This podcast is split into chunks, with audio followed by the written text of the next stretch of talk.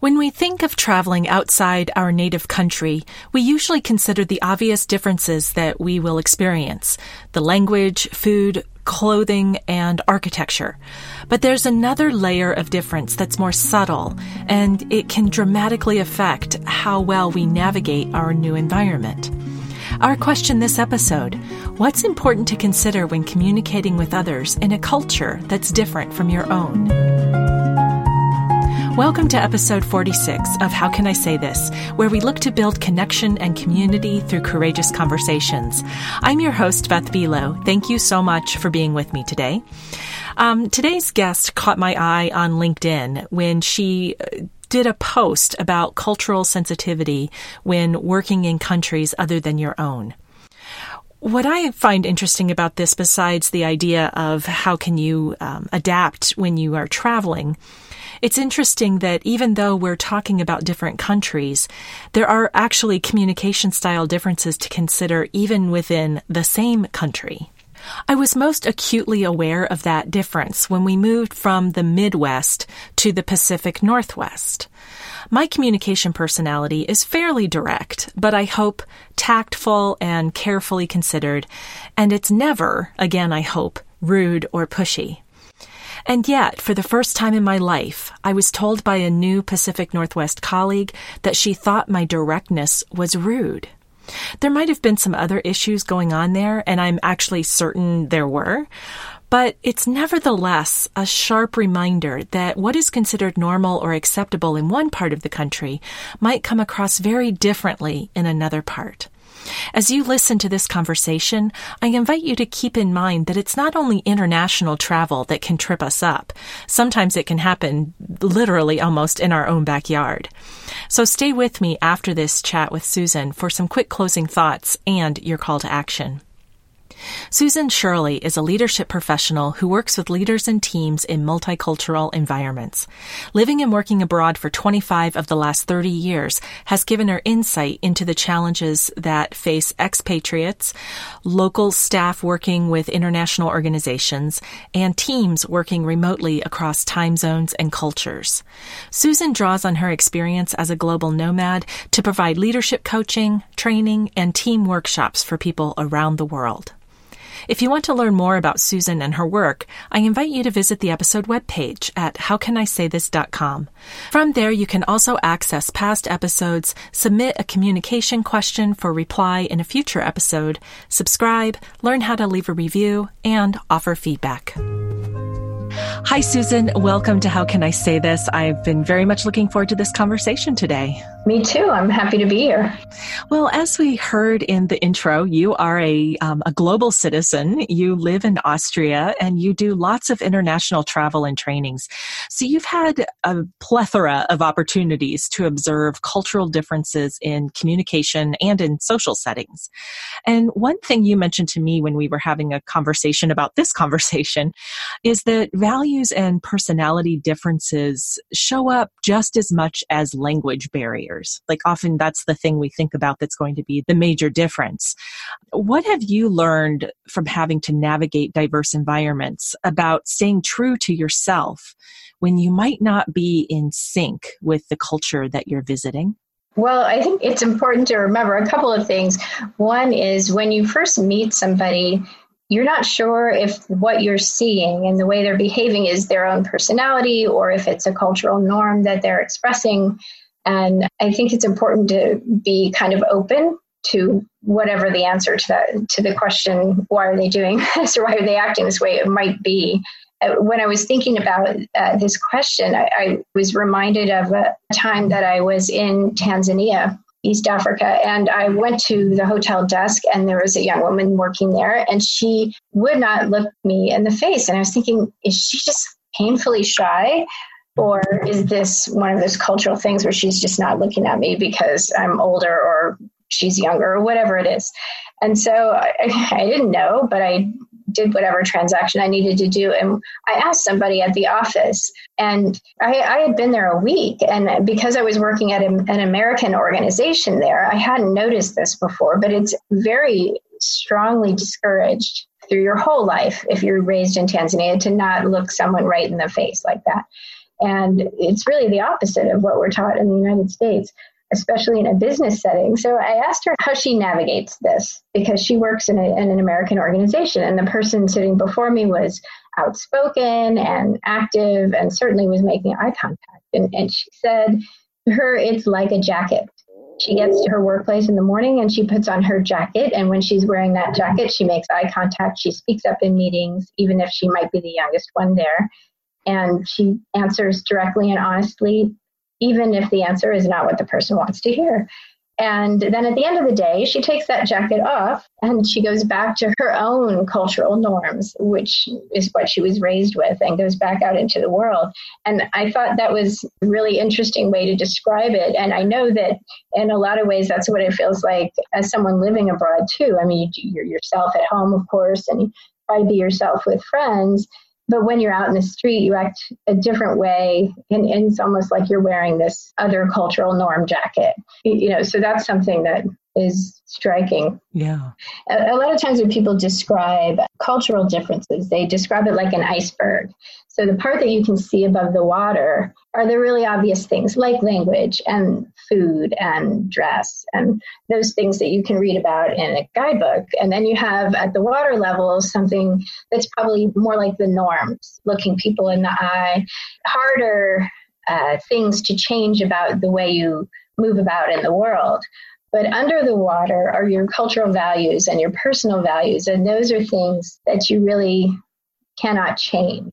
And so, in the example of this woman with her cultural norm jacket, her feelings about being respectful to people and that part that's a core uh, value for her didn't change. It's just the norms of how she acts that out are different at work, how they would be in the street or at home. So, her value of being direct might be tempered in some way just to adapt to the environment that she's in, but it doesn't change the fact that she's going to be direct.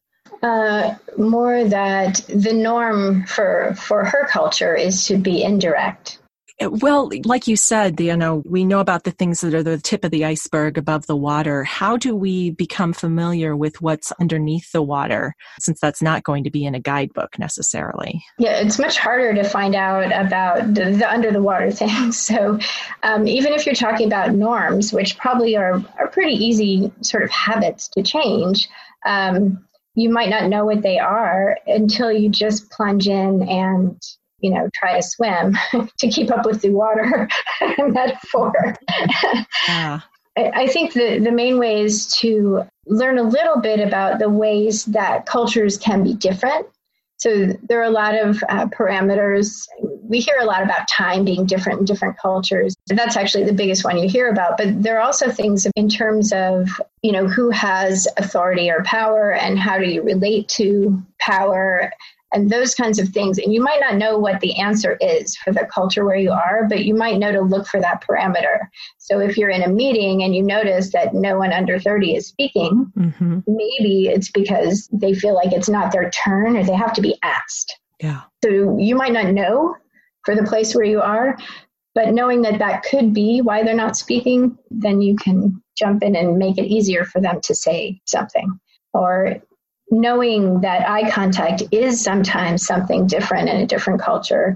Don't jump to the conclusion that the person's avoiding looking at you for some other reason. You know, just knowing it could be a cultural parameter that that helps a little bit. But really just being open to not drawing conclusions as quickly about people's behavior would you say that when it comes to trying to figure that out like if you if you're really struggling let's say or um, it's just not obvious, um, even after some observation of other people. Is it reasonable to ask someone and say, I'm noticing this particular behavior or pattern. Can you tell me more about that? Or, you know, is, is it appropriate to, to ask somebody? Absolutely. You want to find a person that you can trust to ask. So if you're if you're a tourist, I mean you're going to get into a lot fewer of these situations, but probably your hotel people they don't want you to get in trouble. They're going to help you navigate this the best way they can. Um, if you're working somewhere, you probably have someone working closely with you and they also have a vested interest in your success. And so just fess up early and say, look, I've never been here before and I might need you to answer questions for me about the way that we behave here at work and, you know, prepare them for you might come up and ask them and you can trust most people to just be supportive because in most situations you find yourself everyone's interest is in your success and your, your outcomes. So it's really important then when we're in that kind of situation to kind of, the way I would put it is kind of get over yourself, like, you know, any embarrassment that you might have or any insecurities about, you know, well, I should be able to figure this out or I'm too embarrassed to ask somebody. Just go ahead and, and ask because most people, like you said, want you to be successful. And to me, it seems like it's showing respect to say, I would like to be able to fit in. And so to ask for that kind of help seems like it would be more respectful and that I would just need to get over any embarrassment I might feel about that. Absolutely. So you need to get over the embarrassment of asking and then also know that you will make mistakes. Just know it right away. Be prepared to apologize if you do something wrong. I mean, everybody will know you're a foreigner. I think it's actually much harder for people who look like they might be from the place they're in, but they're not they're expected to act like a local and, and they aren't local. Actually, you're at an advantage if you look like a foreigner. yeah, exactly. We can be like blissfully ignorant and clueless and and, and goof up and say we're sorry. yeah. Or I just I didn't know. I mean, some things yeah. you can't know. Exactly.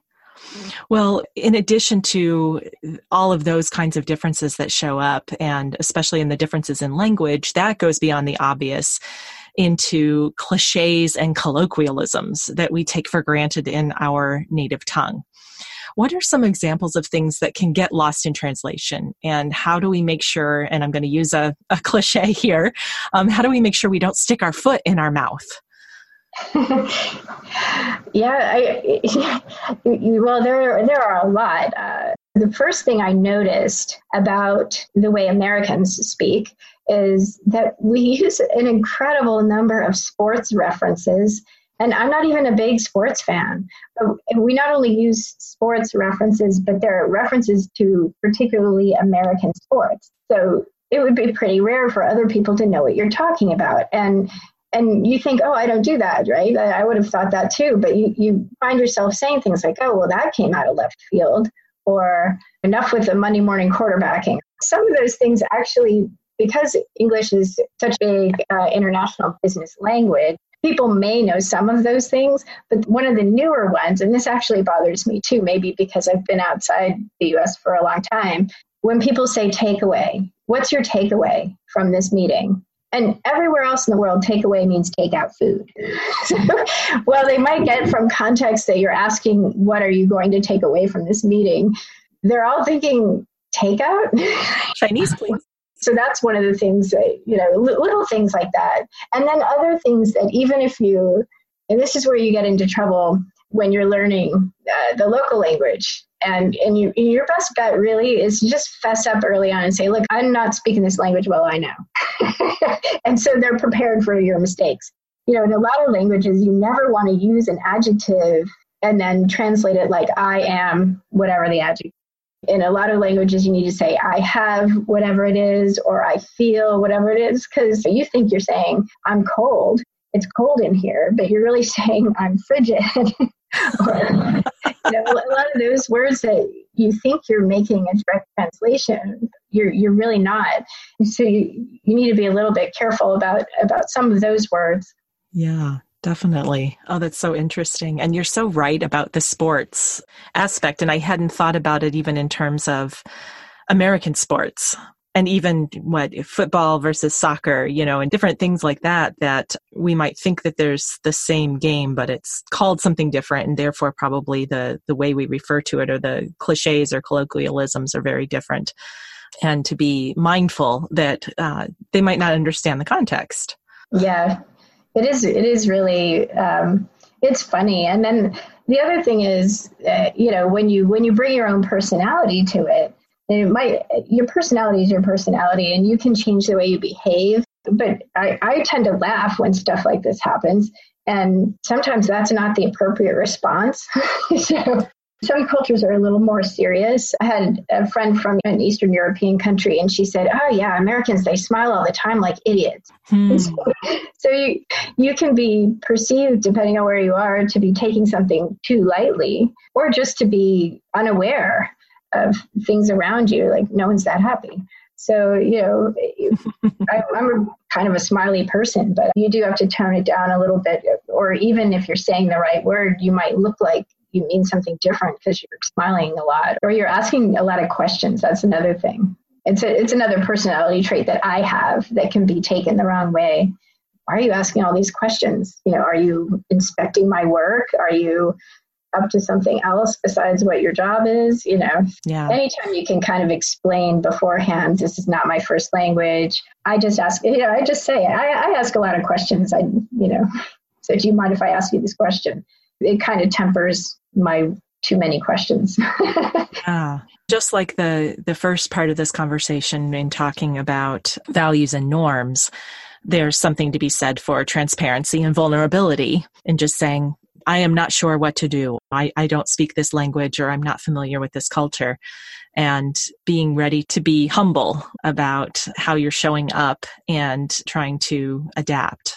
Yeah, absolutely. Use like, you know, just the simplest approach and try to just always be respectful the best way you know how. Mm-hmm.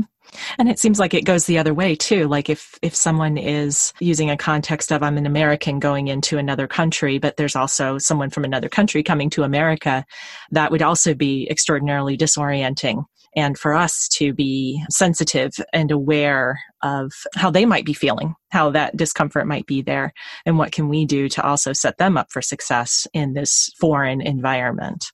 Absolutely. And I, I, think the more you do it, the more you just have no worries about it. I mean, you try to be right, but if you're wrong, it's not a disaster. And the more mistakes you make, the better you get at dealing with mistakes. yeah, yeah um, exactly. Exactly. You sort of learn and you just roll with it. yeah. Well, as we wrap up here, um, I'm wondering if you have some best practice advice for communicating in a culture that speaks a different language. And I'm not necessarily speaking of the language itself, but, you know, in terms of connecting and communicating with other people, whether you're there for work or for vacation. So, you know, any, any sort of context. One thing is, uh, you know, I, I, I, think I mentioned it before. Just let people know you you're not sure what you're supposed to say, and then whatever you're talking about, pick the simplest word that means exactly only that. Whether you're speaking in English or trying to speak the local language, because if you just learned the language or if they just learned English, they and you will have been taught the most simple word first. Even when you're speaking English, use the word choose. It doesn't mean anything else. As much as you can, uh, choose the exact word that you mean and the simplest word for it. Nice. And it, and I think probably also learn some basic words like please, thank you, hello, goodbye, no thank you. Doing those niceties as well as things that you're probably going to find yourself saying often. Where's the restroom? um. I actually make sure to always learn the word thank you first. Yes. Um, yeah. Because someone's helping you from the minute you arrive in the airport. That's my, you know, my first word that I'll always make sure I know and and other than that, you know, just just be yourself and um, and have fun. It might seem scary, but really, most people are willing and eager even to help you out. Yeah, that's a great piece of advice to remember. And that, and it's another great way to make sure that you're connecting with people. Like you're getting a real experience. You're not just sort of keeping to yourself or even trying to figure out things with an app on your phone but just yeah. talking to people. Is more likely to give you some memories and some some real connection to the place that you're visiting yeah, I mean, absolutely. And, and, you know, depending on what language you're trying to use, if you're trying to use a translator, uh, you can get trouble. I mean, some languages, Google, Google Translate works pretty well, but some languages, it just really doesn't. Yeah. When in doubt, talk it out. you know, go to someone and see what you can discover. So, well, Susan, where can people learn more about you and your work? Uh, they can go to my webpage, which is globalviewleadership.com. And uh, Global View Leadership also has a LinkedIn page, and you can find me there. And that's really the best way. Terrific. Well, I'll make sure that there are links to that in the episode webpage so that if people want to reach out, they can do so. And, and Susan, I've really appreciated the, the wisdom that you've shared here and um, giving us permission to make mistakes when it comes to uh, reaching out, and being in a different culture and trying to communicate with folks. It's actually making me hope that I have the opportunity to make some sort of trip soon so that I can put some of this into practice. So thank you for that. Well, thank you very much. It's been a pleasure. Before I share a few quick closing thoughts, I want to offer a reminder that if you enjoy this podcast, I invite you to share it with your friends, family, and colleagues. If you haven't already, please subscribe. And I love it if you would leave a review. That helps other people to find it and it lets me know what you are enjoying about the podcast. This is all many other ways that you can bring more courageous conversations into the world. This entire conversation reminds me of a quote attributed to Kristen Higgins that I have hanging in my office. It reads, Commandment number one, believe in yourself. Commandment number two, get over yourself. Both are true when it comes to being in situations that are uncomfortable, like the ones that Susan and I talked about here. First, believe in yourself and that you can handle whatever happens. Trust that you'll make it through just fine. And second, get over yourself and ask for help when you need it. Be okay with saying oops, just like we learned in episode 38 when we focused on having brave interfaith conversations. We need to be able to say oops and learn from any missteps that we make. Trust that you'll be okay not if, but when it happens, because it most assuredly will happen. Belief in yourself actually grows stronger the more you get over yourself. And it's kind of like, isn't that funny how that works? My call to action to you is to give yourself generous permission to ask for help when you feel like a fish out of water. And as a side note, I wrote that and then I realized, up, oh, see what I did there? Throwing in an idiom that may not have shared meaning with everyone even listening to this podcast, since we have listeners in 48 countries. Anyway, I digress, but I just wanted to point out how easy it is to use metaphors and sayings that aren't shared by everyone. And just being aware of that reality is the first step towards being a better communicator across cultures. But back to my main point. Be okay with asking for help, asking what is customary or the norm for the group that you're in. This applies whether you're in a different country, a different state, or even just in a different social group. We all have moments when we feel culturally incompetent, and we have to set our ego aside and be willing to ask for advice or assistance. As Susan and I discussed, it's a sign of respect to want to honor someone else's culture and norms. You might not always be able to follow those norms 100%, but at least if you deviate from what's expected, you know that you're doing that and you can do it more thoughtfully. This is Beth Buelow, and you have been listening to How Can I Say This? Our podcast producer is Paul Messing, and our theme music is by Brett Anderson. Thank you so much for joining me and Susan for this conversation today. And I invite you to take what you've learned here and use it to speak up, speak out, and speak courageously.